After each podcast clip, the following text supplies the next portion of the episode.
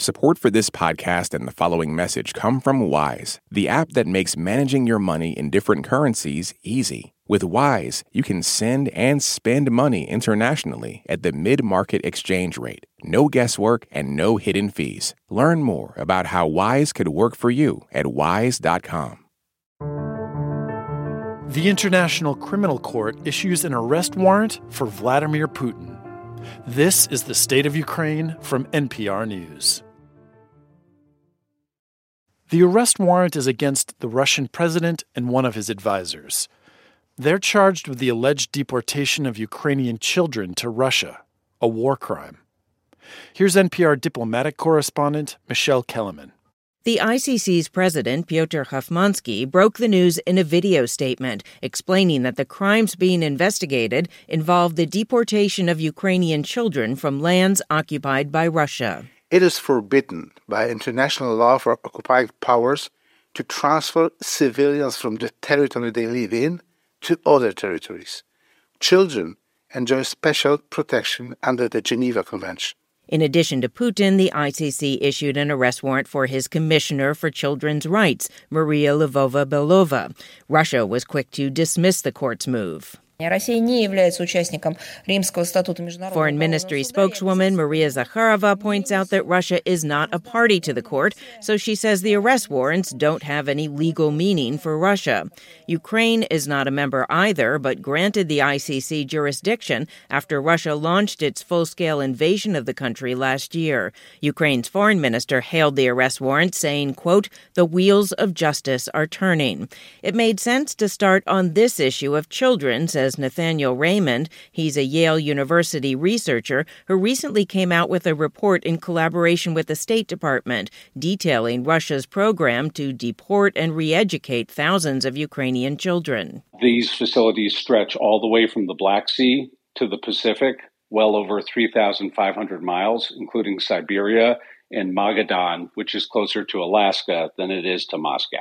Raymond says the evidence that the ICC has is, in his words, about as airtight as you can get. They have the statements of the officials involved showing clear command and control and intent in a program that is systematic in scale and in operation. But don't expect to see Putin facing a trial anytime soon, cautions David Bosco, author of a book about the ICC called Rough Justice. He says the Russian leader will be safe at home, but it could be tricky for him to visit countries that are a part of the court. In some ways, the most interesting question might be how this impacts world public opinion and whether it has an impact in terms of the way countries, particularly outside of the West, view Putin and view Russia's leadership. Bosco says this case raises some uncomfortable questions for the U.S., too. This is going to be another awkward moment for the United States because of the U.S. position that the ICC should not be able to prosecute non-member state citizens.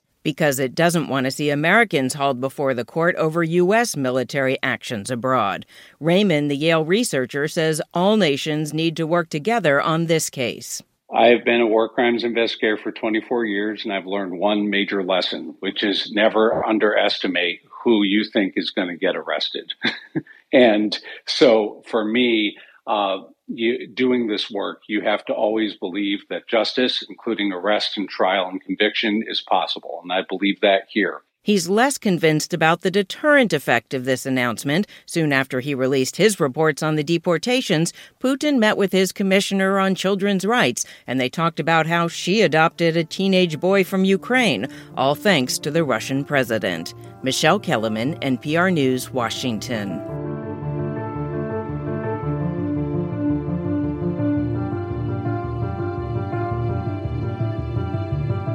Thanks for listening to The State of Ukraine from NPR News. Our podcast is produced by me, Greg Dixon, and edited by Nishant Dahiya. Management oversight by Didi Skanky. Please come back to this feed for more on the war and its impacts around the world. Summer is for going to the movie theater because it's too hot to stay home. It's for driving with the windows down, listening to your favorite music. It's for stretching out while you're on vacation to gobble up a TV show. For a guide to some of the TV, movies, and music we are most excited about this summer, listen to the Pop Culture Happy Hour podcast from NPR. Okay, close your eyes for a second. Now imagine you're on your dream vacation. No work calls to answer, no text messages to respond to, just your suitcase and an opportunity. The opportunity to just take yourself out of your routine and travel deeper. How to actually take that dream trip. That's on the Life Kit podcast from NPR. On NPR's Throughline. We cannot function for 24 hours without COBOL because it's in our smartphone, our tablet, our laptop. And as a consequence, the lives of the people living in that part of the Congo descended into just a catastrophe. Find NPR's Throughline wherever you get your podcasts.